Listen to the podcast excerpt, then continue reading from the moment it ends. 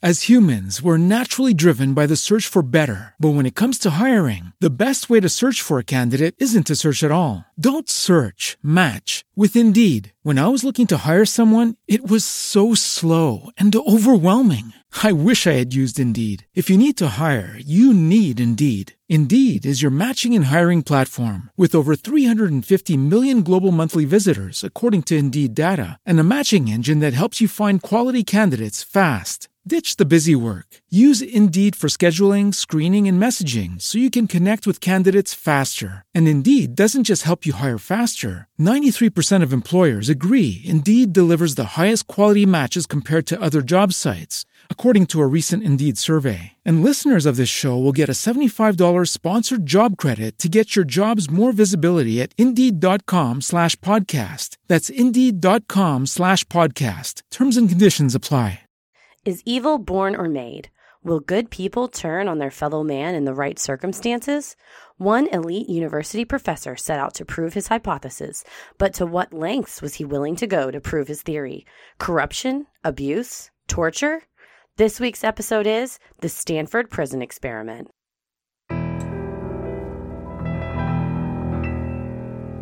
A bump in the night, your heart fills with dread. Probably a murderer who wants you dead. It could be a ghost, a demon, or worse. Perhaps you're the victim of a witch's curse. It's hopeless, you're doomed. You'd call a priest if you could. You'd rather just listen to who? Sinisterhood.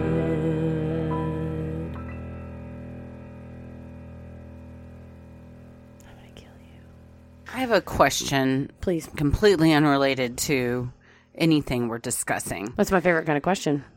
What is the timeline for when you stop turning on your Christmas lights? Oh, like outside? Is Yeah. it, it's bad enough that you haven't removed them. On my way over here, there were still- several homes with full-on Christmas lights Christy, still going on. I live in a festive neighborhood. Please it wasn't your us. neighborhood. It wasn't your Oh, neighborhood. next- well- Some of my people in my neighborhood have them too. I did see a friend from high school post on Instagram and she was playing with her baby and the tree was lit up behind her and she said, playing with whatever the baby's name is. Yep, it's still Christmas at our house. And so again, she hasn't taken down the Christmas tree and is still lighting it. You know what? Still, t- well, I mean, if it's up, you might as well turn it on. I guess that's true. Man, I I love Christmas, but also it stresses me out to put all the decorations up because you got to put all the your normal decorations somewhere to make room for the Christmas decorations. So it's like double duty. Yeah, and then you have all this shit. I don't know. It You should do like me and just move in the middle of Christmas so I never put any ornaments on my tree. no, that's not true. I put you the- had one ornament, One single unicorn ornament made by yours yours truly. took forever and I appreciated it and I cherished it. well, I appreciated that I was the sole ornament on your tree. Well, yeah, absolutely. But I don't know. I guess it's uh I always think of the song Redneck Woman by Gretchen Wilson where she says I leave my Christmas lights up on the front porch all year long. Hey, but does she turn them on? Because people she will doesn't just leave she them doesn't on elaborate. House. She okay. doesn't elaborate. Let us know what your opinion is. If you, because I was, I was thinking, well, okay, Christmas was December 25th. Maybe the cutoff is a month. So if that's the case, we've still got 10 days You still got 10 da- you still have time. until Shop now. until they, it's, it's shut off time. Anyway, it's just, uh, just something I was pondering on the way over here. Something here. that you noticed. yeah. Well, I, something I noticed as I was doing research for this is maybe um, science is not for the stubborn. Science is not for the stubborn. Yes. I, there's a a theory you have or a hypothesis you have, and then you go through some tests, and maybe it's right, maybe it's wrong. Who's to say? Oh, I don't know. The scientific results. and if it's not what you thought it was, cool, man. You just did science and learned. But if it doesn't come out how you wanted it to, maybe don't manipulate the study. Well, it's just like we talk about in any case that has evidence where you pick the the perpetrator before you've examined the evidence and then you cherry pick the evidence to Like shoehorn that yes to make that perpetrator the more likely suspect which isn't again morally right or or scientifically Uh, right that's what's been happening on Netflix's An Innocent Man. Shout out to Oh, I have. I've, I've watched like thirty minutes of the first episode, Well, but I'm into it. It is. It's pretty rough. I was gonna say shout out to Wes Davis for telling me to watch it in the green room before the show I subbed in, and oh my goodness, I'm obsessed with it and cannot It's turn pretty- it off. As soon as you leave, I'm gonna go turn it back on. Please. it's perfect uh, please do. laying up on the couch, injured, watching. Yeah, our sweet Heather got into a motorcycle accident. I had a little spill. I don't like to say I had a, a fell off or had an accident. I like to say I did a sweet power slide on my Harley, which sounds very intentional and very cool. and she f- cracked some ribs in her wrist in the process. You know- but she is still a trooper, and she is still here tonight to exactly. record. Broken ribs or not, I will uh, deliver this very huge trove of information we Yeah. have on this kind of a weird thing that I think has been used Oh, to it's- it's- justify a lot of injustices. It's one of the most popular psychology experiments to date that's it's ever every been done. every psychology book. Did you learn about this in college? hmm I did. I was a psychology major. That's what I'm saying, but it was in your book this. and y'all talked about it. Uh huh. And Dr. Zimbardo, by some, is considered the most prolific psychologist of our time. Well, if you watch a, his TED talk, you'll realize he's kind of a dipshit. he also breathes really heavily, and I'm sorry if he has some sort of medical condition. I don't mean to mock it. I mostly think he was just very excited. Yeah, he probably was. And we'll get to hear Heather's take on him in just a bit. The hours of Zimbardo audio I listened to to perfect my impersonation. Well, I'm Christy. I'm Heather. And today we are discussing the Stanford Prison Experiment. So let's get into this. What was the Stanford Prison Experiment? In 1971, psychology professor Dr. Philip Zimbardo conducted a social psychology experiment designed to investigate the psychological effects of perceived power. I don't know how he had time to do an experiment when he was busy creating the Church of Satan. He looks exactly like Anton LaVey. Um, so- if you haven't seen him, he's got a thin face and a dark goatee. He does, yeah. And cartoonishly large eyebrows. Yes, he looks like a Anton LaVey. Is that is that Aladdin? He looks like Jafar. Yeah, he looks like Jafar and Aladdin. He kind of does. Well, it was designed to investigate the psychological effects of perceived power, specifically between prisoners and prison guards. Zimbardo designed the experiment to include disorientation, depersonalization, and de individualization, and was quoted as saying, We wanted to see what the psychological effects were of becoming a prisoner or a prison guard. To do this, we decided to set up a simulated prison and then carefully note the effects of this institution on the behavior of those within its walls. Interested college students answered a local newspaper ad seeking volunteers for a study of the psychological effects of worker life that would last two weeks. That's a little misleading. Mm-hmm. False advertising. 70 applicants answered and were given diagnostic interviews and personality tests. Applicants with psychological problems, medical disabilities, or a history of crime or drug abuse were not considered. In the end, 24 applicants from the US and Canada were selected. We wanted to get an average uh, boy, just an average. Yeah, so we got a boy. we got a Stanford educated white male, you know, the type that are really flooding our prison to to be fair, they are the type that are inflicting violence on people in prisons. Statistically speaking, Statistically, they are not the prisoners though. Oh, that is accurate. As we well. could have we should have uh, been a little more accurate in that that data. wider swath of the population. hmm All of the participants were male, middle class, educated, and predominantly white. There was one Asian American. All the other were white dudes. He also discusses in the book the Lucifer effect, uh, which is what I've learned. Spoiler alert. He did this whole thing because he has this theory that he that we'll get into, but he's packaged it now as what he calls the Lucifer effect, which Lucifer is the fallen angel that created hell. And he wants to shoehorn this theory into this so he can sell books, I think, oh, ultimately. yeah, At the end of the day. However, in it, so I, this book I, I read, and it's, what I'm learning is people who write books about themselves, John Ramsey, David Thibodeau from Waco, this guy, I just don't understand how they, their arms don't fall off from Well, jerking themselves off because they, They're very biased. I mean, it's just, it's not going to be an unbiased account of what happened. no, but it's helpful to compare the documented evidence that we've seen against what he claims Yes. uh, happened. And in the book, just to bring it back to the the participants, he discusses their height variation and that the smallest one was five foot two and the tallest one was six foot one. And he's trying he's trying to say the gods that were the tallest ones were the ones that were the toughest, except for like two or three of them who weren't tall and were also very tough. I'm like, you can't just say You can't have both.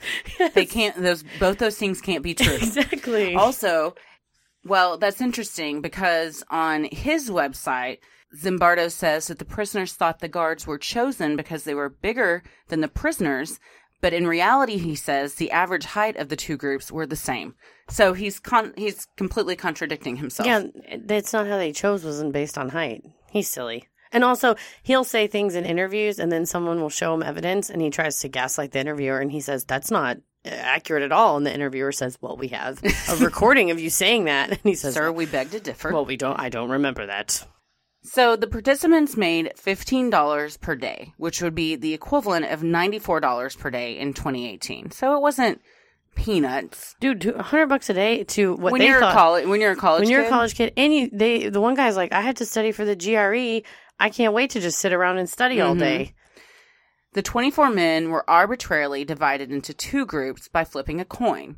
Half of them became prisoners, and half became guards. Well, that's a pretty. Uh, it makes me think of The Office. It's a pretty good way to decide things when they put beans on everyone's faces to decide who gets a raise. I think that's probably the most honest way to determine though who was going to get what because Oh, yeah. if not it would have been based on Something else. looks or Grades yeah or- something like that wasn't a controlled variable on august 14th 1971 the experiment was officially underway the applicants that had been designated prisoners were picked up in a surprise mass arrest by officers from the Palo Alto Police Department on fake charges such as armed robbery and burglary. This was fun because one of them's little brother saw him get arrested. Yeah. One of them's mom saw him get arrested. And another one, that they knocked on the door and it was the guy and his girlfriend were smoking pot. And the guy says, they can't, you know, they, it's, they can't arrest us. I know my rights. I know my rights. And he opens the door and he starts getting arrested. And the woman's like, we'll return the signs we stole. We're so sorry. and he said he heard the church bells. And then he realized, oh, it's Sunday. The, the experiment's oh, starting. this is when I'm he said- supposed to be. Don't worry. It's all fake. It's fine. I'll be out soon. The young men were treated like actual suspects being placed under arrest. They were put up against the cruiser and searched, handcuffed, placed in the back of the car, and taken to the Palo Alto police station. The suspects were then taken to a holding cell, blindfolded, and left alone to think about what had just happened. Well, this is dumb because that wouldn't happen to you if you were actually. They don't blindfold you in a holding cell. Again, techniques were already being used in the experiment to try and intimidate and dehumanize the applicants. So you're tainting the pool already. Yes, in my opinion. Oh, I mean, I think so. After the holding cell, prisoners were then taken to the Stanford County Jail. With the help of former convicts and correctional personnel, Zimbardo and his research assistants had set up a simulated prison in the basement of Stanford's psychology department building. A corridor was boarded up on either end that became known as the yard. This was the only area outside the prison area where prisoners were allowed to walk, eat, exercise, or go to the bathroom. However, when they did go to the bathroom, prisoners were blindfolded so they didn't know the way out of the prison. Did you see the 2015 movie, The Stanford Prison I did. It's actually pretty good. Billy Crudup is very good in it. I thought all of the actors were really the good. The guy that plays Credence from Fantastic Beasts and Where to Find Them is the lead prisoner, pretty much that they follow the most. He was very good. My favorite part of the movie, I will say, is when Zimbardo is down in the prison area and one of his colleagues shows up because they used professor offices as the jail cells because the professors were away for the summer and one of the colleagues shows up to get a book and comes down and just looks at Zimbardo and says what is this uh, Zimbardo. I need to get in there, buddy. He's like, I just came to get these books. And Zimbardo says, Well, we're doing an experiment and we made it into a jail. And the other professor just sort of stares at him and says, Okay, good luck with that. Guess I'll catch that book Please later. don't let anyone defecate in a bucket in my office. oh, I see what you've done here. The prison cells were made by removing the doors to some of the laboratory rooms in the basement and replaced with specially made doors with steel bars and cell numbers. I spent a lot of money on this. Yeah. To allow for Zimbardo to constantly monitor the participants' behavior 24 hours a day, a video camera had been installed in one of the boards at the end of the corridor. An intercom system was also used to secretly listen to and monitor discussions in the cells and make announcements to the prisoners. The makeshift prison also had no windows or clocks, which later resulted in some time distorting experiences. Sounds like a Las Vegas casino. mm-hmm. Can't There's a reason they do that. You don't know what time it is. No, and they want to bend your perception of reality. So you I've only been here a few minutes. Oh God, it's Thursday. Exactly. And they pump oxygen into casinos and they have lighting where you think it's daylight outside, even though it might be three in the morning. Damn, Mm-hmm. I've been tricked. The psychology of how casinos is set up is pretty fascinating if you look into it. Do you think the people that are psychologists for casinos or the ones that work for grocery stores to make people buy more stuff, do you think they feel guilty about their jobs? Um, no. that they're manipulating No, the public? they got they get paid very well. I think that I think they are simply producing information to help their clients. What their clients do with that is up to their clients. What an interesting take on ethics. So they might say the color orange is statistically shown to m- increase hunger in people. Then if McDonald's decides to have their logo be orange, that's up to McDonald's. Interesting. also, that is a true fact. you let you- Orange and yellow and red make people statistically hungrier. Give me those Then burgers. that's why most fast food places are those Wendy's, colors. In and. Out, mm-hmm. Sonic, mm-hmm. Mm-hmm. McDonald's, All- Burger all, the good ones. All Oh, the God. good ones. Taco Bell's purple though, so I think that just attracts people Mm, that's because high. it's royalty. It's upper echelon. One by one, the prisoners were taken into the jail and greeted by the warden, played by David Jaffe, an undergrad research assistant from Stanford. Jaffe explained to them their offenses and that they were now prisoners. They were searched, stripped naked, and deloused with a spray. Again, all of this was done with the intent to break them down and humiliate them. For our listeners and ourselves, I think we should pay attention to things as they unfold and try to find exactly where the line is crossed. Well- is it right here when they strip them naked? And that's interesting because if you're in this experiment, you're probably already starting to think, well, this is this doesn't feel right. Or done But you've been you've signed up to do a psychology experiment with a professor and a doctor, and that alone makes you feel like this is valid and that this person obviously knows what he's doing. It's the same thing if you go to a medical doctor and you're diagnosed with something, you're going to believe it because they are they're considered to be a person that's an expert in their field that went to school for these things. So, or a police officer. It's with the Golden State Killer. That was one reason he was successful. He was a security guard going around. He had a position of power and authority that he abused, and therefore people trusted him. That's true. It's uh, the perception of authority, whether or not it's uh, at you know actual authority versus just what people perceive. Exactly. People only know as much as you let on. All prisoners were then issued a uniform that was simply a smock and were told they were not allowed to wear anything underneath. The point of this was to emasculate the men. Each smock had the prisoner's unique identification number on the front. Prisoners were only allowed to refer to themselves and others by their numbers in an attempt to make them feel anonymous. That's a very cult like thing to do. Oh yeah. Take away someone's individuality and, and just create a new identity for them. The big thing that he presses is de-individualization as a means to uh, inflicting evil upon others, but also de-individualization as to make it easier to inflict upon others because he talks about in the book the Lucifer effect other scenarios where something like this has happened like the Salem witch trials or the Hutus and the Tutsi um, or even the Holocaust. A lot of people compare this type of thing to uh, the Holocaust. Correct. And then the Hutu and Tutsi, they would call the other side, oh, they're cockroaches. They have to be exterminated. So instead of saying, this is a person named Deborah and she has a family, Right. it's like, it's just one of those them that we sure, need to get rid why of. Why you don't name your pets if you're going to eat them. Good Lord. This was on an episode of Survivor recently. okay. They always get chickens as a reward. Comes and one of the girls, a vegetarian, wanted to name all the chickens and she took care of them. And the guy said, you know we're going to kill them. Don't name them and Don't care for them. It's just going to make don't get attached to them. On the other hand, it's the opposite effect. Like when a kid goes missing or even an adult goes missing, they will make sure that they show them as individuals and humans on newscast and like, repeat their at- name over and over and their interest and how old they are. and- Rebecca loves ballet and Mhm. her, her bicycle. to try to make them seem more human to their whoever the murderer or the kidnapper. mhm, exactly. The prisoners had to wear rubber sandals and a heavy chain around their right ankle that remained bolted at all times, even when they slept, to remind them of the oppressiveness of their environment. In lieu of having their head shaved, their hair had to be covered with a stocking cap made from pantyhose. Yeah, when so I- at least they didn't shave their head. Yeah, I was gonna say when I first watched the movie, I was I was paying attention, but still I looked and I thought, why the hell are they putting a pantyhose on that guy's head? But it's to remove the hair, which is a symbol of individuality. I'm kind of surprised they didn't shave their head. and this dude was extreme. With all of this other stuff that we'll, we'll find out goes the shit on. gets worse. That, would have been seems the like least. one of the.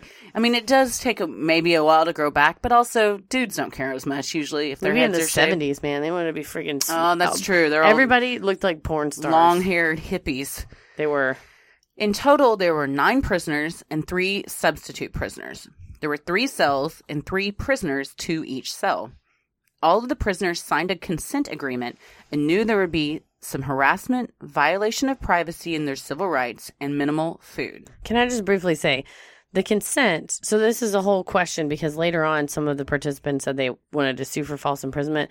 The actual consent form just says the nature of the research project has been fully explained to me, including without limitation the fact that paid volunteers will be assigned either prisoners or guards for the duration. I understand this will involve a loss of privacy. That I will be expected to participate the full duration, that will only be released for reasons of health, yada yada. None of this at all says I may be subjected to torture. Well, in the very first sentence, the nature of this research project has been fully explained to me. We don't know what was explained to them. Mm, so that true. right there is totally up in the air. And they could have said a lot to them. They could have said nothing to them, but they're signing off saying that, yeah, it was explained to me. Yeah, don't So then a thing. Zimbardo can come back and say, no, I told them very specifically what was going to happen. Well, maybe he did, maybe he didn't. He probably didn't. It's probably recorded. He's a big fan of This just is- saying the way things were, and then Read what you sign. Always. And Don't sign- sign things if you don't feel comfortable with what you're signing. and don't sign a thing that says we had a verbal agreement. The details that we worked out verbally, it's not written down. No, write it down. right That's the whole point of it. in detail. Have a paper trail. As humans, we're naturally driven by the search for better. But when it comes to hiring, the best way to search for a candidate isn't to search at all. Don't search, match with Indeed. When I was looking to hire someone, it was so slow and overwhelming. I wish I had used Indeed. If you need to hire, you need Indeed. Indeed is your matching and hiring platform with over 350 million global monthly visitors, according to Indeed data, and a matching engine that helps you find quality candidates fast. Ditch the busy work. Use Indeed for scheduling, screening, and messaging so you can connect with candidates faster. And Indeed doesn't just help you hire faster. 93% of employers agree Indeed delivers the highest quality matches compared to other job sites, according to a recent Indeed survey. And listeners of this show will get a $75 sponsored job credit to get your jobs more visibility at Indeed.com slash podcast. That's Indeed.com slash podcast. Terms and conditions apply. With Lucky Land slots, you can get lucky just about anywhere. Dearly beloved, we are gathered here today to. Has anyone seen the bride and groom? Sorry, sorry, we're here. We were getting lucky in the limo and we lost track of time. No, Lucky Land Casino, with cash prizes that add up quicker than a guest registry. In that case, I pronounce you lucky. Play for free at LuckyLandSlots.com. Daily bonuses are waiting. No purchase necessary. Void where prohibited by law. 18 plus. Terms and conditions apply. See website for details. So let's get into the guards. wait, wait, wait. Question: hmm? When they first interviewed people, they asked them if they wanted to be prisoners or guards, and every one of them said they wanted to be prisoners. None of them said they wanted to be guards. Would you want to be a prisoner or a guard? You know, I was actually thinking about this, and I think I would probably want to be a prisoner, so I wasn't put in the position where I had to be the a dick to somebody. I mean, I guess we'll see. The prisoners were also dicks, but it was in a form of Like rebellion. uh, rebellion against what was happening to them. I don't know. I do like being in control, though, so it's a toss up. I think, though, if I was a guard, I would be the guard that was trying to convince everyone, "Hey, stop abuse. This is a stupid experiment. We why are we getting so the into it?" brakes and chill out because these are actually pretty cool people that we're gonna go have a beer with after this, and let's not completely break them down. yeah, they're they're human beings. At least I'd like to think I would be that person. That's why. Notice there's none of these. There's no women in this because we all would have just revolted against Zimbardo. exactly.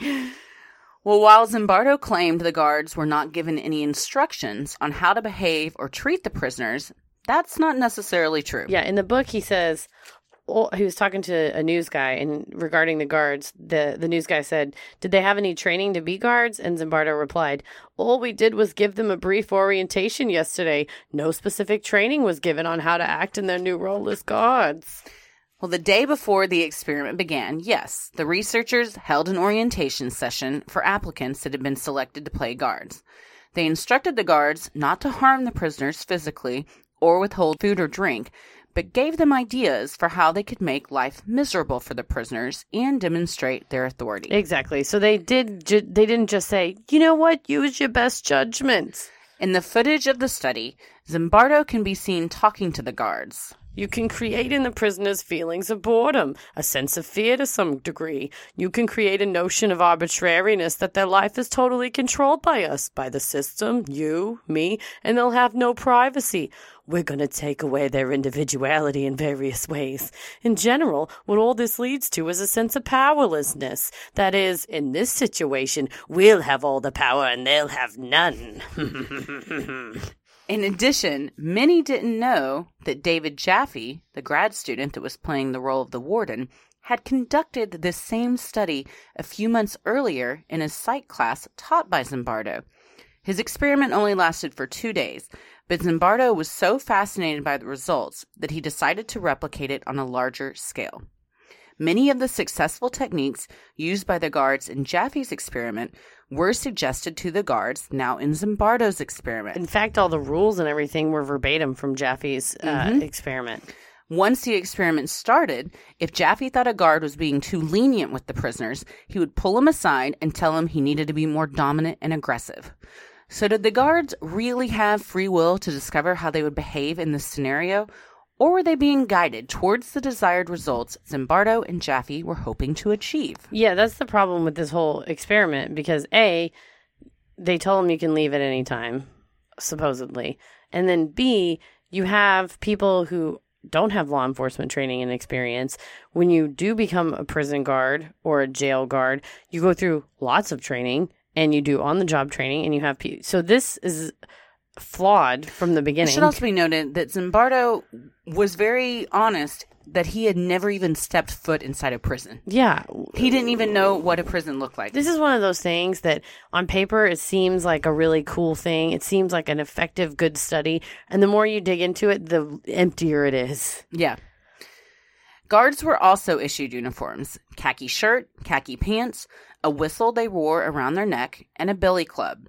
They also wore mirrored sunglasses so prisoners couldn't see their eyes and read their emotions, a tactic taken directly from the film Cool Hand Luke. You ever seen that movie? I haven't, It's a fucking good Paul movie. Newman. Let me just take a moment. God. I was just quoting Butch Cassidy and the Sundance Kid yesterday, actually, to my sister. Also, have not seen it. God, what is wrong with I you? I don't know. Everybody lot. that's listening, Cool Hand Luke is a good movie. Watch it if you want. Butch Cassidy and Sundance Kid is one of the best written comedy films of all time. Wow. William Goldman is a phenomenal screenwriter, and it's funny and it's good and it's heart wrenching and it'll make you cry, but it'll make you laugh. But Cool Hand Luke is famous because he eats a bunch of hard boiled eggs. Yes, yes, I do remember hearing about that famous scene. And I watched Also, young Paul Newman. Lordy. Also, uh, young Paul Newman is in Butch Cassidy and Sundance Kid, Oh. and young Robert Redford is in Oh, that. so hot. They are fine. Boy, they were the I would say Ben Affleck and Matt Damon, but they're not as hot as they used to No, uh, Redford and Newman were way hotter Oh, yeah. than Damon and Affleck too. Yeah, and Damon and Affleck have not aged well. I know it's such a shame. It really is. 1997, Matt Damon was like peak hotness. so hot. Uh, Good Will Hunting. Yes. Oh my god. Oh yes, also a very good movie. In total, there were nine guards and three substitutes that were on call 24 7. Shifts were divided into eight hours, and at least three guards were on a shift. See, that's why it would be good to be a guard because you still You get can go home. you get ninety four dollars for eight hours. Those other people get ninety four dollars for twenty four hours. You also get to go home and sleep in your own bed. True. So technically, Eat and what sh- you want. poo poo wherever you want. Mm-hmm. So So te- pee wherever you want. That's true too. So I think technically you make more money as a guard. Oh yeah, when you average it out to hourly, for sure. At first, neither the prisoners nor the guards were sure how to behave and didn't have an issue with each other. However, once the practice of counts was introduced, things began to shift. Counts were conducted at 2:30 a.m. on day 1. Prisoners were rudely awoken by the guards, forced to line up in the hall and recite their prisoner number over and over. This is, was kind of disturbing to watch. hmm Zimbardo said the purpose was to familiarize them with their numbers, but also to allow for the guards to exhort authority. So it's a total power play. They wake these guys up at 2:30, get out in the hall, line up. All you can do is I'm going to point at you and you recite your number back to me as fast as you can. If you mess up, we're all starting over and this would go on for hours. And they would make him say it. Well, you wouldn't say it fast enough. Okay, say Mm-hmm. it faster. Okay, now sing it. Okay, well, you didn't sing it high enough. Sing it higher. Okay, we'll start lower and then go higher. It if was one just- person messes up, we're all doing this for another hour. So then they all turn on the, the prisoner and it creates dissension amongst them. True. And it's just to me as a guard, again, like you said, if we were the guard, I would just say, we're supposed to make you say your numbers. I like I don't care. One of the guards said, it was probably the one that was smoking weed when they showed up, said he smoked weed all the time and he had taken a bunch of joints with him and he would just want to sneak joints to the prisoners because he could just see how miserable they were. Oh, I'm sure. That would have been me. I would have been trying to sneak them. You're little like, hey, let's go on a there." bathroom break to the roof to smoke weed. Yeah. also, that's where I go to the bathroom. The first day passed without much incident as everyone was settling into their new role. However, less than 24 hours later, all hell started to break loose. Yeah, this shit kind of goes down so fast, too. pretty quickly. On the morning of the second day, the prisoners ripped off their stocking caps and numbers, pushed their beds against their cell door, and barricaded themselves inside. They then began to taunt and curse at the guards, and this was all because they'd been up all fucking night They're loopy. doing these counts because the guards were just being assholes. One one of the particular prisoners, and they it's the one that they have as the lead kind of prisoner in the movie. They talk about in the Lucifer effect that he was the instigator and the rebellious one, and he's the one that sort of looks at all of the other guys and says, "Ah, "They can't do anything to us. They can't beat us. They're going to have to let us experiment." out. It's just an experiment." Let's let's revolt. Let's, Let's- start a revolution. around with them. And it's kind of funny, and they're kind of laughing and giggling, and then And then, when the guards working the morning shift arrived, they were quick to blame the night shift for the chaos, accusing them of being too lenient with the prisoners. The night shift agreed to stay on and help the morning shift regain control of the situation. And to increase their chances for success, they even called in all three substitute guards. Using a fire extinguisher, the guard shot freezing cold carbon dioxide at the cell, forcing the prisoners away from the door. The guards then broke into the cells, stripped the prisoners naked, removed their beds, and put the ringleaders of the rebellion in the hole. Well, it was funny because there is a, a university committee on human subjects that had certain requirements for scientific and psychological experiments at the school using human subjects, and they mandated that there be enough fire extinguishers around. Oh, well, they came in handy for this. It was those very fire extinguishers that were blasted in their faces. The hole was a small closet across from the cells that the guards used for solitary confinement. While prisoners could stand up in it, it was still very confining at two feet wide and two feet deep. Itty bitty. That's such a small. That's so small. it And makes me very dark and isolating. It makes oh, one would. I mean, it. it was designed to make you Crazy. sick and crazy. Yes. Also, it should be mentioned. Well, who's to say if Zimbardo and them told them, "Hey, and you should create a, a solitary confinement thing for these guys to go into," but they also could have just seen this closet and said, "You know what? Put them in the closet. This is a good uh, form of punishment. Let's just throw them in here. The prisoners that weren't in the hole were harassed and intimidated by the guards and forced to do countless push ups, often with the weight of a guard's boot or a fellow prisoner that had been forced to sit on them on their back. You'd have to beat me with a billy club. I can't do one push up, much less now with push-ups are real hard for me. my body has been smashed by a motorcycle, but even before that, can't do one push was not up in now. top shape. The guards quickly realized that it wasn't feasible for all nine of them to remain on duty at all times, so it was decided they would start using psychological tactics to maintain authority and control.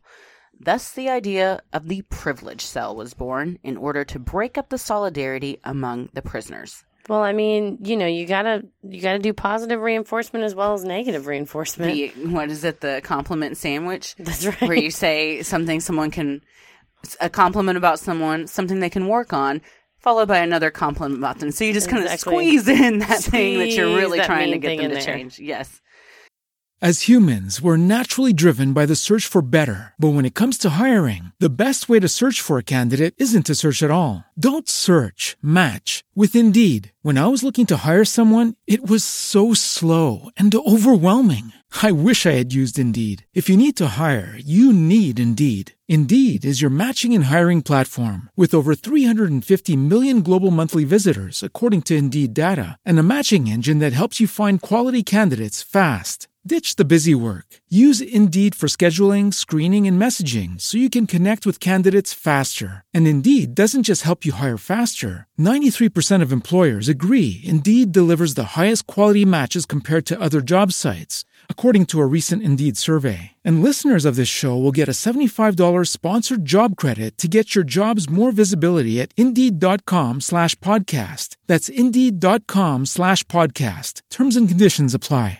Hey guys, it is Ryan. I'm not sure if you know this about me, but I'm a bit of a fun fanatic when I can. I like to work, but I like fun too. It's a thing. And now the truth is out there. I can tell you about my favorite place to have fun. Chumba Casino. They have hundreds of social casino style games to choose from with new games released each week. You can play for free anytime, anywhere. And each day brings a new chance to collect daily bonuses. So join me in the fun. Sign up now at ChumbaCasino.com. No purchase necessary. VGW Group. Void were prohibited by law. See terms and conditions. 18 plus.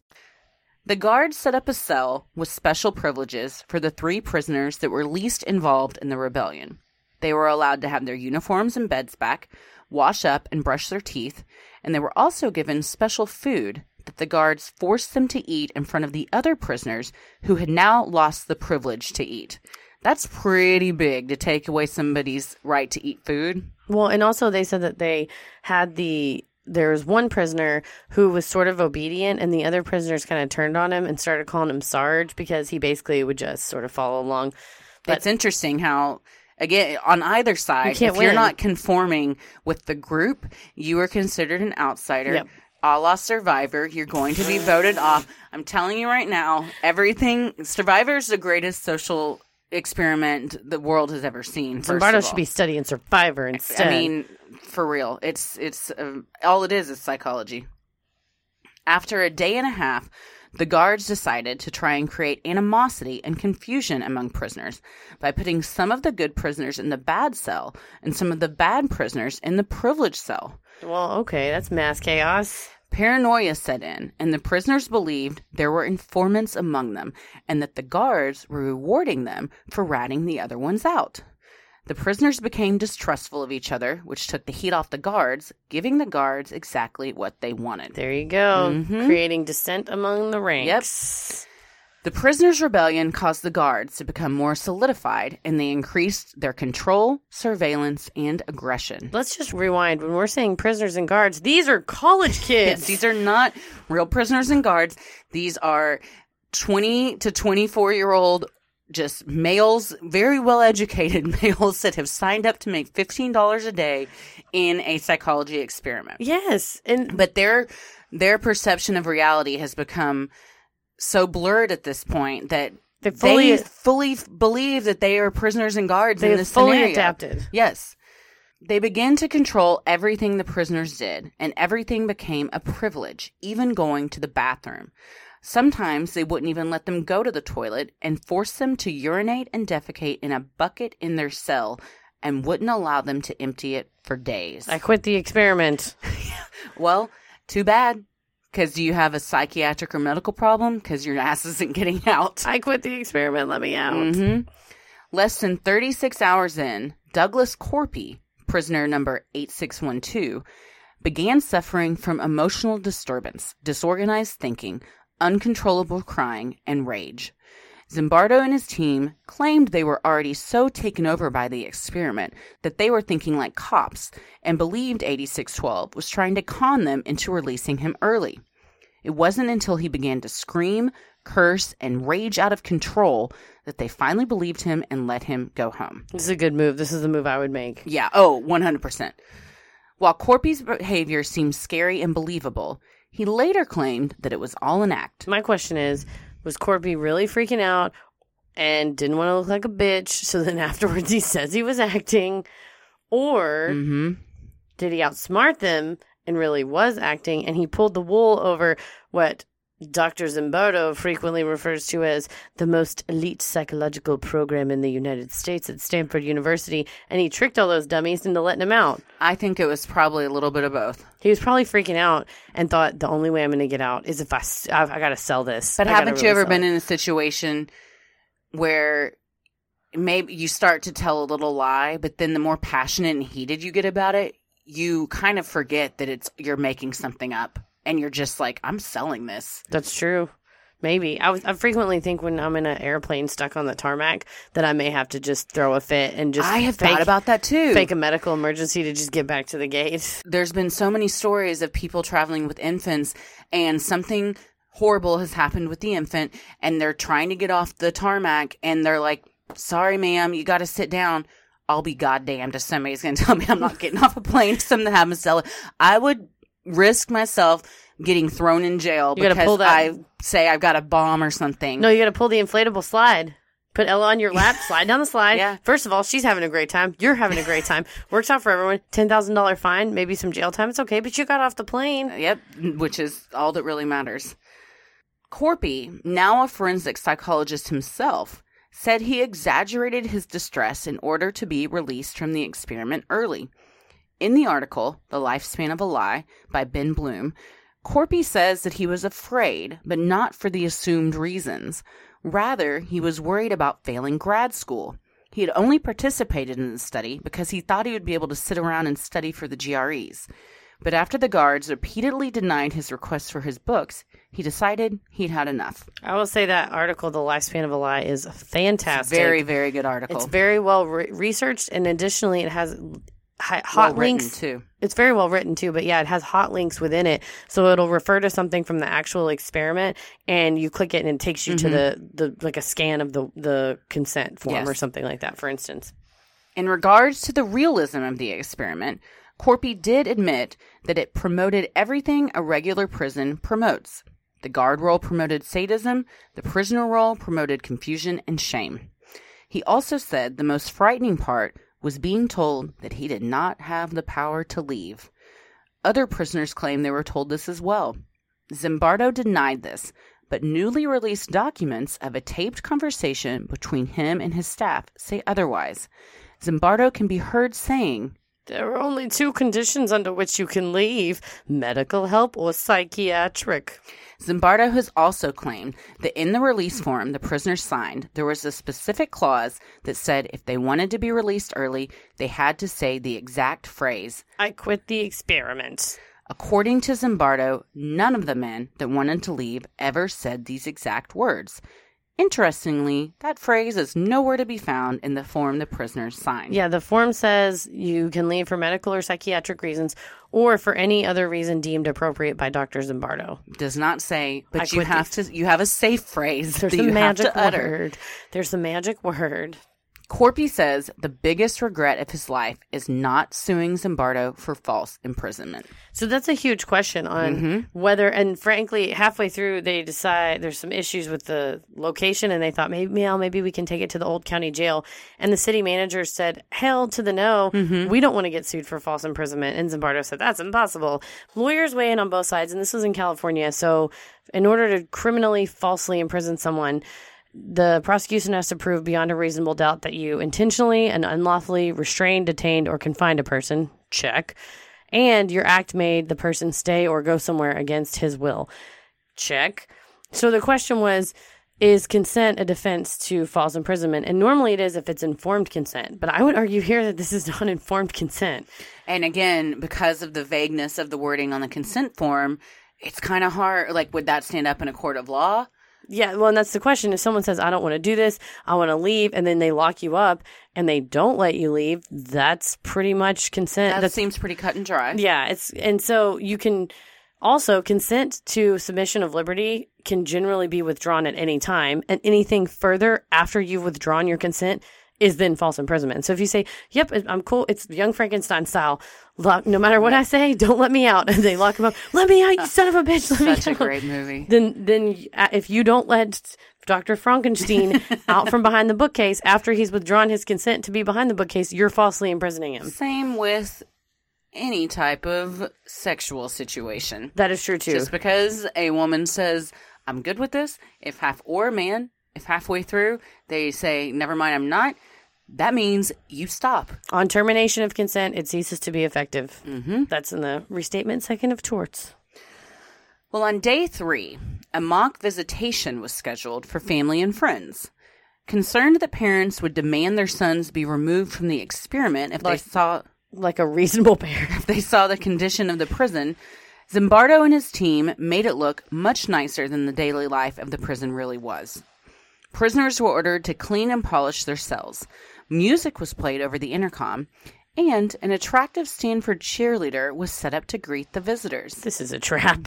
Even this part of the experiment was being manipulated and controlled, and the families became subjects in the study. And there's more ethical questions of these families didn't agree to be subjects. They didn't agree to be a part of this, you know. Exactly. And now you're basically filming them and writing down their actions and, behavior against the, their will. Their honest reaction and feelings toward it have been tainted, Tainted. because they're not seeing what's actually happening. The truth, yeah. Yeah.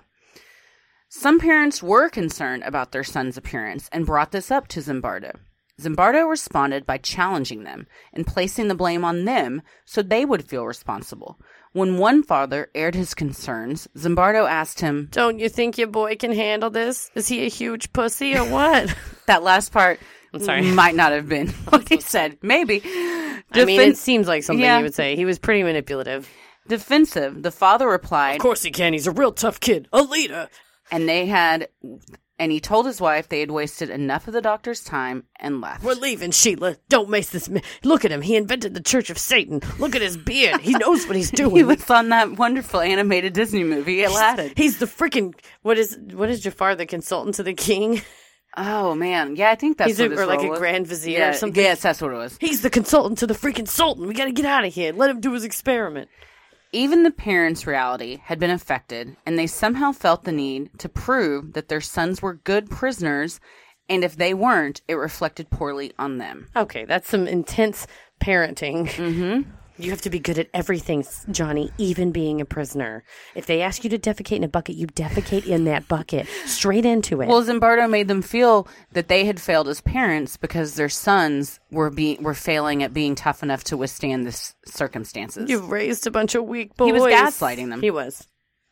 As humans, we're naturally driven by the search for better. But when it comes to hiring, the best way to search for a candidate isn't to search at all. Don't search, match with Indeed. When I was looking to hire someone, it was so slow and overwhelming. I wish I had used Indeed. If you need to hire, you need Indeed. Indeed is your matching and hiring platform with over 350 million global monthly visitors, according to Indeed data, and a matching engine that helps you find quality candidates fast. Ditch the busy work. Use Indeed for scheduling, screening, and messaging so you can connect with candidates faster. And Indeed doesn't just help you hire faster. 93% of employers agree Indeed delivers the highest quality matches compared to other job sites, according to a recent Indeed survey. And listeners of this show will get a $75 sponsored job credit to get your jobs more visibility at Indeed.com slash podcast. That's Indeed.com slash podcast. Terms and conditions apply.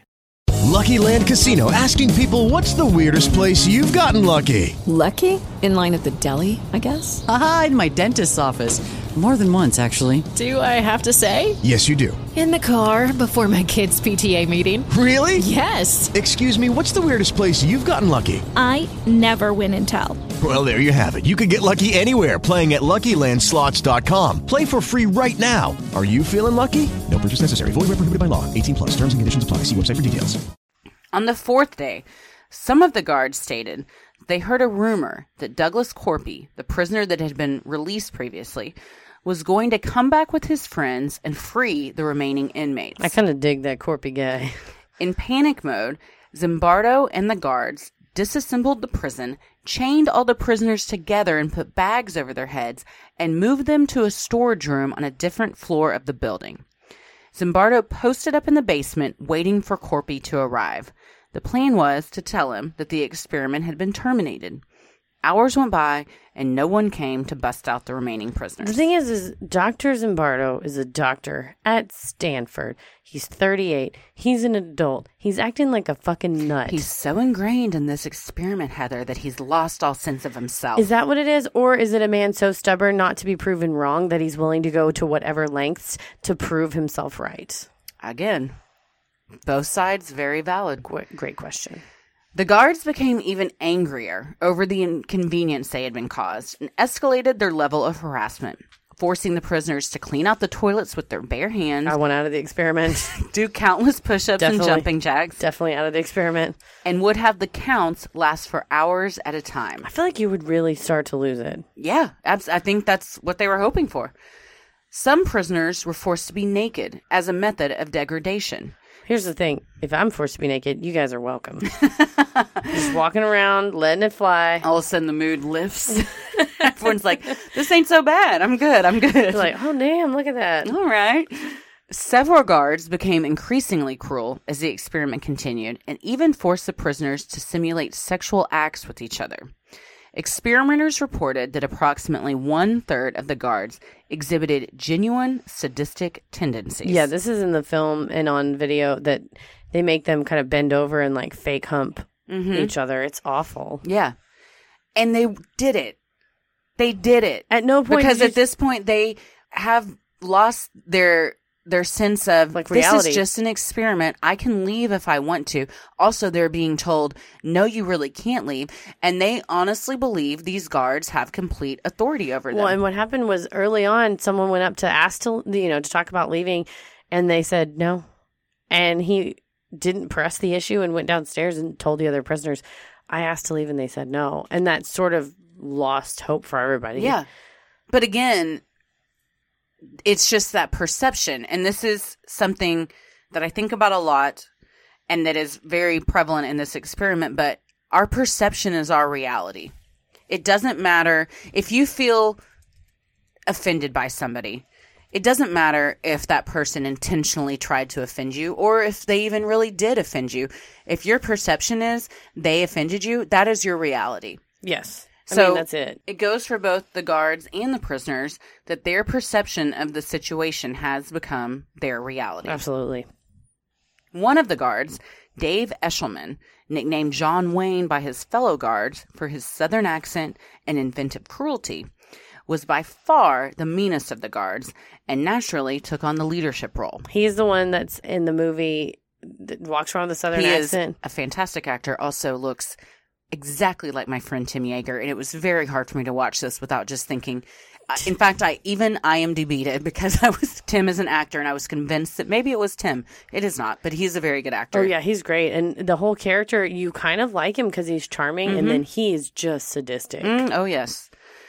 He later admitted that he was also just putting on a show to earn his daily wage and give the guards what they wanted. He claimed that even his accent was fake, and his entire character was based on the prison guard in Cool Hand Luke. Which he does a pretty good impersonation of if you watch it. I'll have to see this movie now. yeah, definitely. you do. Compare him.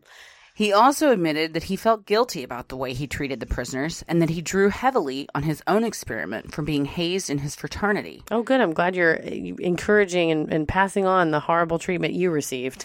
Also, fraternity hazing. Come on now. I mean, this was in the 70s, so of course. But probably pretty intense. Yeah. If Animal House is accurate at all. Which I'm pretty sure was just a documentary.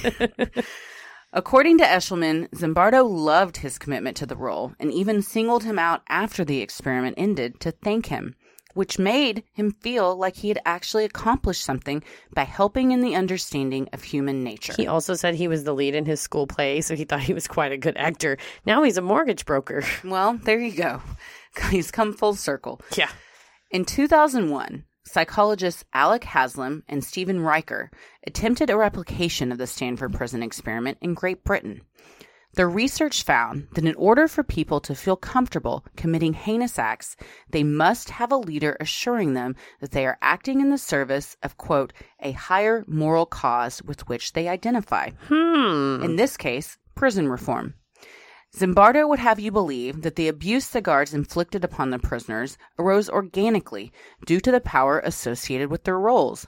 However, Haslam and Reicher argue that the guard's aggressive and abusive behavior came about from Jaffe and Zimbardo suggesting and encouraging it both before and during the experiment. Yeah, they would tell the guards, "You're doing a great job. Keep it up." I mean, it wasn't and even suggest, well, you know, you could probably do a little bit more to get control back of those guys. Why don't you go see, get back in there and Yeah. try again. So you feel like your boss is telling you you're not doing a good job. And that Eshleman dude was doing a good job and oh, going overboard. Arguably, he was the one, at least in the movie, Very and overboard. Most people have said that the movie is just accurate based on the. It's a very good movie, and if you watch the film, and it's called The Stanford Prison Experiments, I believe it's still on Netflix.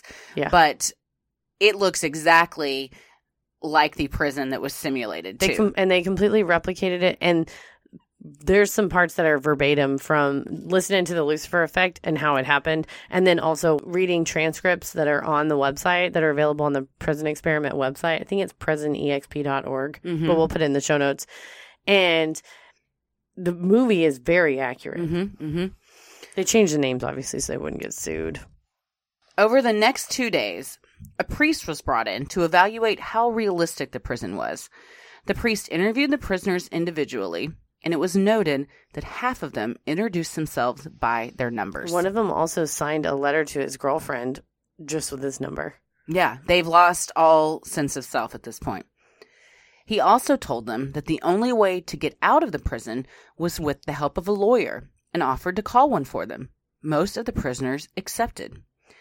Prisoner 819 was the only one that refused to speak to the priest, instead, saying that he was sick and wanted to speak with a doctor. Zimbardo spoke with the prisoner, who began to break down and sob uncontrollably. It was clear the toll prison life had taken on him, and Zimbardo told him that he was released from the experiment. While Zimbardo was speaking to him, one of the guards lined up the other prisoners outside of the room and had them chant, Prisoner 819 is a bad prisoner. Because of what prisoner 819 did, my cell is a mess, Mr. Correctional Officer. 819 broke down even further and through tears told Zimbardo that he wanted to go back and prove to them that he wasn't a bad prisoner. This is really sad in the movie because he's in the room with them and he can hear them and he's just saying, I'm not, I'm not, I'm not, no, I'm not, I'm not a bad guy, I'm not a bad and prisoner. they are all in unison chanting exactly that, just over and over and over. And we didn't mention that as part of the rules, they had to end each sentence with Mr. Correctional Officer Yes. or regarding the warden, Mr. Chief Correctional Officer, or they would get yelled at and have to do stuff over again. Zimbardo finally said, Listen, you were not number 819. You were Stuart, and my name is Dr. Zimbardo. I am a psychologist, not a prison superintendent, and this is not a real prison. Immediately, the spell was broken. Stuart stopped crying and calmly said he was ready to leave. That's so weird. It's it's fascinating. All it takes is one is the person that you see as the leader of authority telling you it's okay. You don't have to feel like this any longer. Well, it's And interesting. like, boom. Yeah, it, in the, the Lucifer effect in the beginning, he goes through and he's talking about we really only know ourselves and our loved ones in the context of safe social norms, and that's not really necessarily the whole picture of who we are. That we don't really know how we will act outside of the rules and the laws that are applied to us on a daily basis. So the question is, the person that you're in a relationship with, or a parent, or a child, or a best friend, you only know them in certain normalistic, the confines of certain normal behaviors and normal, um, you know, societal confines. And so when the shit goes down and you don't know what time it is and you're not allowed to wear underwear and you're living in a dress, are you going to be the one that starts the rebellion? Are you going to be the one that breaks down and cries? Are you going to be the one that follows rules and falls in line? Are you going to be the guard that says, "No, I'm not going to do that to them. I don't care if you pay me eight, fifteen dollars a day." Or are you going to be the guard that really kind of likes it, that Mhm. takes on the role and kind of gets into it? As humans, we're naturally driven by the search for better. But when it comes to hiring, the best way to search for a candidate isn't to search at all. Don't search, match with Indeed. When I was looking to hire someone, it was so slow and overwhelming. I wish I had used Indeed. If you need to hire, you need Indeed. Indeed is your matching and hiring platform with over 350 million global monthly visitors, according to Indeed data, and a matching engine that helps you find quality candidates fast. Ditch the busy work. Use Indeed for scheduling, screening, and messaging so you can connect with candidates faster. And Indeed doesn't just help you hire faster. 93% of employers agree Indeed delivers the highest quality matches compared to other job sites, according to a recent Indeed survey. And listeners of this show will get a $75 sponsored job credit to get your jobs more visibility at Indeed.com slash podcast. That's Indeed.com slash podcast. Terms and conditions apply. With the Lucky Land slots, you can get lucky just about anywhere. This is your captain speaking. Uh, we've got clear runway and the weather's fine, but we're just going to circle up here a while and uh, get lucky. No, no, nothing like that. It's just these cash prizes add up quick. So I suggest you sit back, keep your tray table upright, and start getting lucky. Play for free at LuckyLandSlots.com. Are you feeling lucky? No purchase necessary. Void where prohibited by law. 18 plus terms and conditions apply. See website for details. Shortly after the prisoners met with the priest, they also met with the parole board, a group made up of departmental secretaries and grad students. The board asked the prisoners if they would forfeit the money they had made up until that point in order to be paroled. Almost all of them said yes, even though they supposedly could have just quit on their own accord. Once again, this showed Zimbardo that the prisoners felt they had absolutely no free will and were at the complete mercy of the guards. They had him hit rock bottom. On August 20th, 1971, just six days after the experiment began, Zimbardo made the decision to shut it down. He claimed the situation had clearly got out of hand and the line between make believe and reality had become too blurred. Christina Maslach, a graduate student Zimbardo was dating and later married, also played a major role in the termination of the study. Maslach had stopped by the prison to conduct some interviews when she saw the prisoners being taken to the bathroom, chained together and with paper bags over their heads.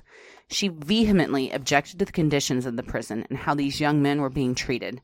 According to Zimbardo, of the more than 50 people who had observed the experiment, Maslach was the only one who questioned its morality. Well, and he also had a San Quentin parolee named Carlo Prescott who was in as a consultant. Yes.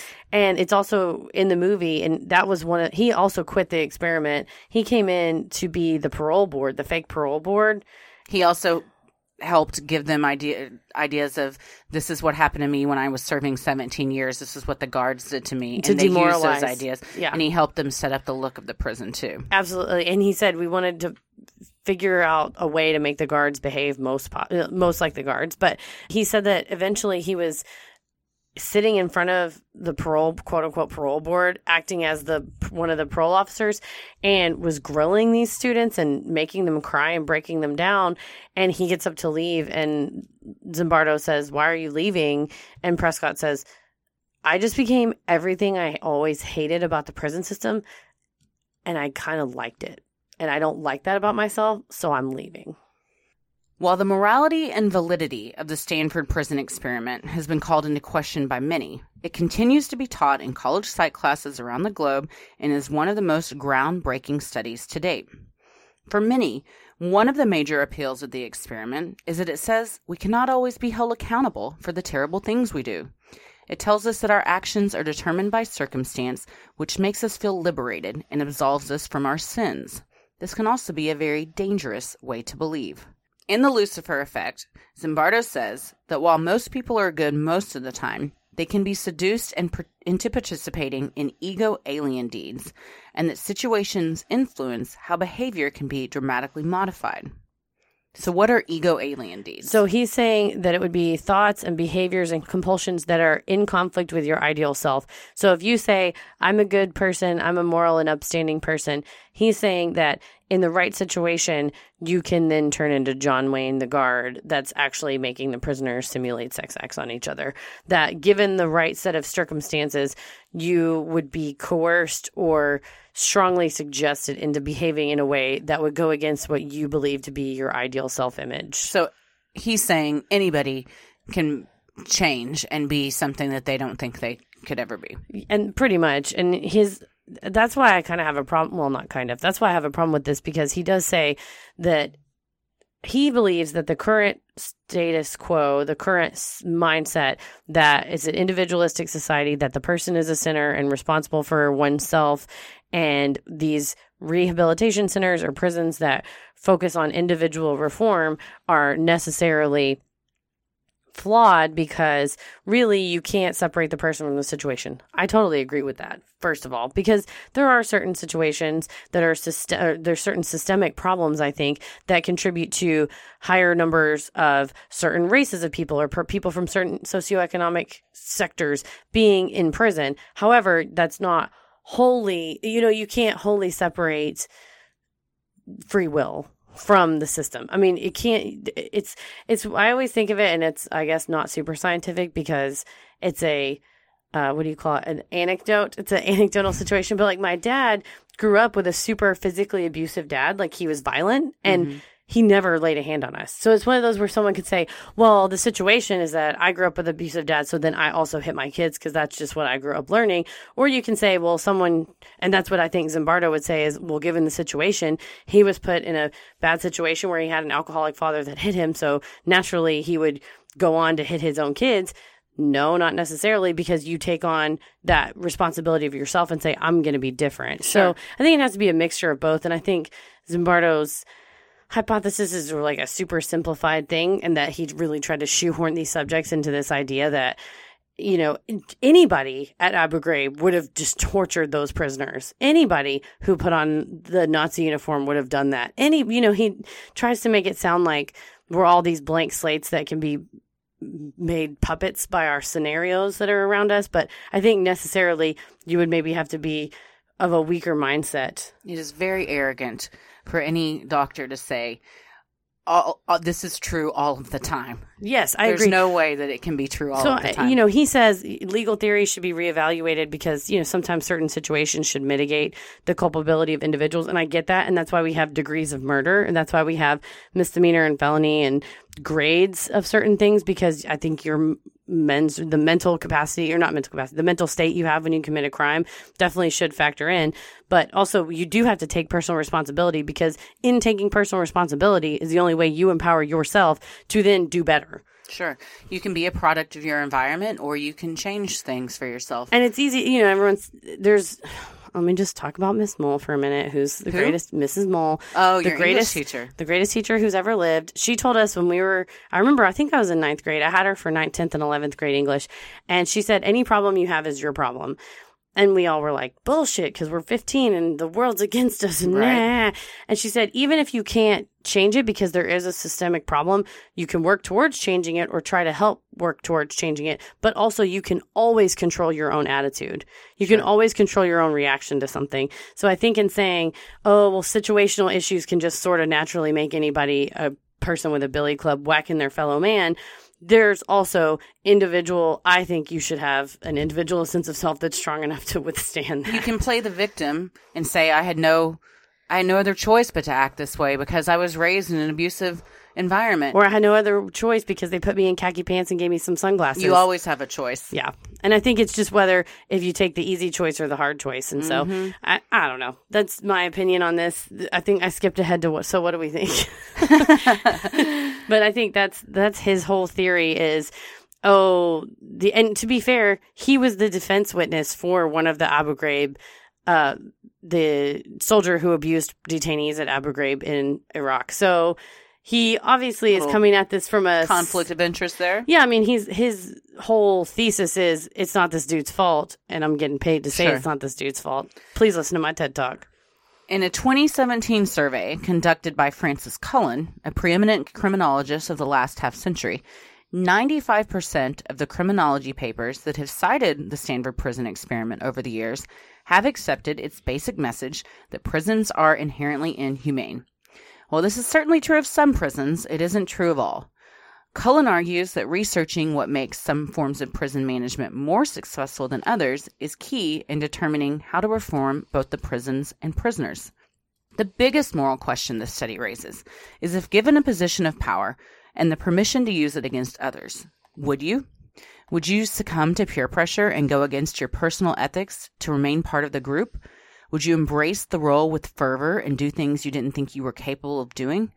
Or would you go against the pack, stay true to yourself, and choose what is arguably the moral path? Regardless of what you may think, The reality is, until put in that position, none of us can really know for sure. Well, and he does say in his TED talk, Dr. Zimbardo does say in his TED talk that to be the hero, quote unquote, actually does require deviation from the, the group. And he cites the subway hero in New York, the man that jumped on the subway platform when a guy fell on the on the subway Yes. tracks. He jumped off the platform, left his kids with somebody else, and laid on top of him and let the subway go over him.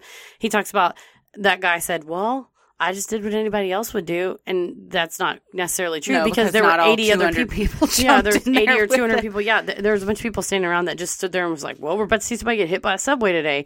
Nobody jumped on there, so it does. I think people say that because they're um, embarrassed and don't want to be seen as a hero role and, and spotlighted because they're shy and just want to act humble. Well, and trying to yeah, trying to be humble. I mean, Frances Cullen is not wrong though. I mean, she says that not all prisons are inhumane. Usually, the ones that are state run are more humane because there is more oversight. However, private run prisons are horror movies. They're terrible. The conditions are bad. Sure. There's hugely hugely systemic problems including the profiteering on having them uh, in the commissary profiteering on letting them call their families the exorbitant costs it costs to call out of the prison.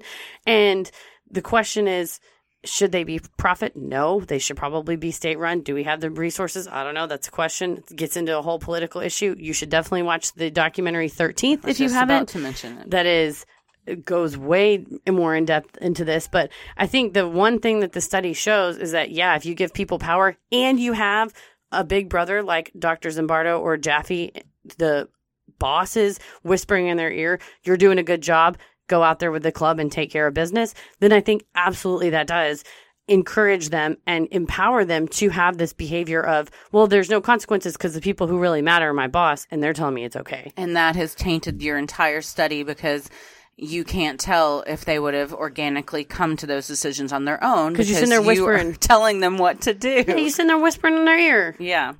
Well, I think we've covered what we think several times throughout this. several times over So that's the Stanford prison experiment. We'd love to know what you think about it. Yeah, and it's one of those when we first you, first suggested, I thought it's not really like a crime or paranormal, but I think it dovetails nicely into our question always of can someone be reformed? Is Ted Kennedy like a nightmare bad man? What about all these serial killers we see, or you know the Golden State Killer or things like that? Of was someone made? Were they created? Is it inherent? And I think it all sort of dovetails nicely into what we cover. Definitely. Well, we got some shout outs. I'm going to shout out. Her name is Savannah. Mm-hmm. She is the student of one of my friends. Okay. And apparently, we're pretty cool when it comes to these 15 year old high school girls. If So- you're in, wait, if you're in high school and you think I'm cool, please send me a message on if you if you don't use Instagram, find me and tell me what the new cool platform is. So something cool. we've never heard of. Yeah, it's probably something we haven't heard of. Yes, I told Savannah said we're famous. I told my friend Sarah we are not famous, and she said, "Well, you're famous to a 15 year old girl, and that's honestly the most famous you can get in my world." That's so badass. also, want to shout out Enoch. He uh, works with my husband and is a big listener. What's up, Enoch? And Jade Smith, the lovely Jade Smith. So talented. She had a lovely conversation with us recently and gave us a lot of ideas to think about. She's also just a very funny, lovely person. And she's an incredibly talented, not only improv comedian, but also sketch writing and performing comedian. She Yes. is brilliant. And you can catch her Friday, January 18th at 10.30 p.m. in The Cult along with me and Christy at Dallas Comedy House. and Saturday, February 2nd at 9 p.m. That is correct. Both shows at Dallas Comedy House. And we'll post them on our website. Tickets are cheaper in advance, so you can purchase them at dallascomedyhouse.com to save a little money versus at the door. and say what's up to us in the bar, and we'll high five you and give you a sticker. Mm-hmm. Also, at Sally K. Cooper on Instagram, she sent us some very interesting Branch Davidian pics. I would say they're not they're not of the actual Branch Davidian complex, but some Branch Davidian related pics, which were very interesting. That was and Sally. Good luck studying for the bar exam. You got this, girl. We got your back. Also, huge shout out to everyone that has submitted us to the BuzzFeed list. If you haven't yet, we would love for you to do so. The link is in our bio on Instagram. You can also email Scott, who is con- conducting the submissions, at scott.bryan, B R Y A N, at buzzfeed.com. Just make sure that in the subject line you include the word podcast because he gets so many, he said, otherwise it might just fly right by him. Submissions to that closed January 18th, and we would love if we were on that list this year. So, the best thing you can do to help us grow is like, review, and subscribe on iTunes or wherever you listen to your podcasts. And tell a friend who you think would like us to check us out. It means so much to us and really helps small podcasts like us get more exposure. You can follow us on Twitter and Instagram at Sinisterhood Pod. I tweeted a hot meme today. You should go check it out. and you can like us on Facebook at Sinisterhood. You can find me on Instagram at Heather vs the World and on uh, Twitter at MCK versus the World. I'm on Twitter at Christy or GTFO and on Instagram at Christy M. Wallace. As always, the devil rules the airwaves. Keep it creepy. Sinisterhood.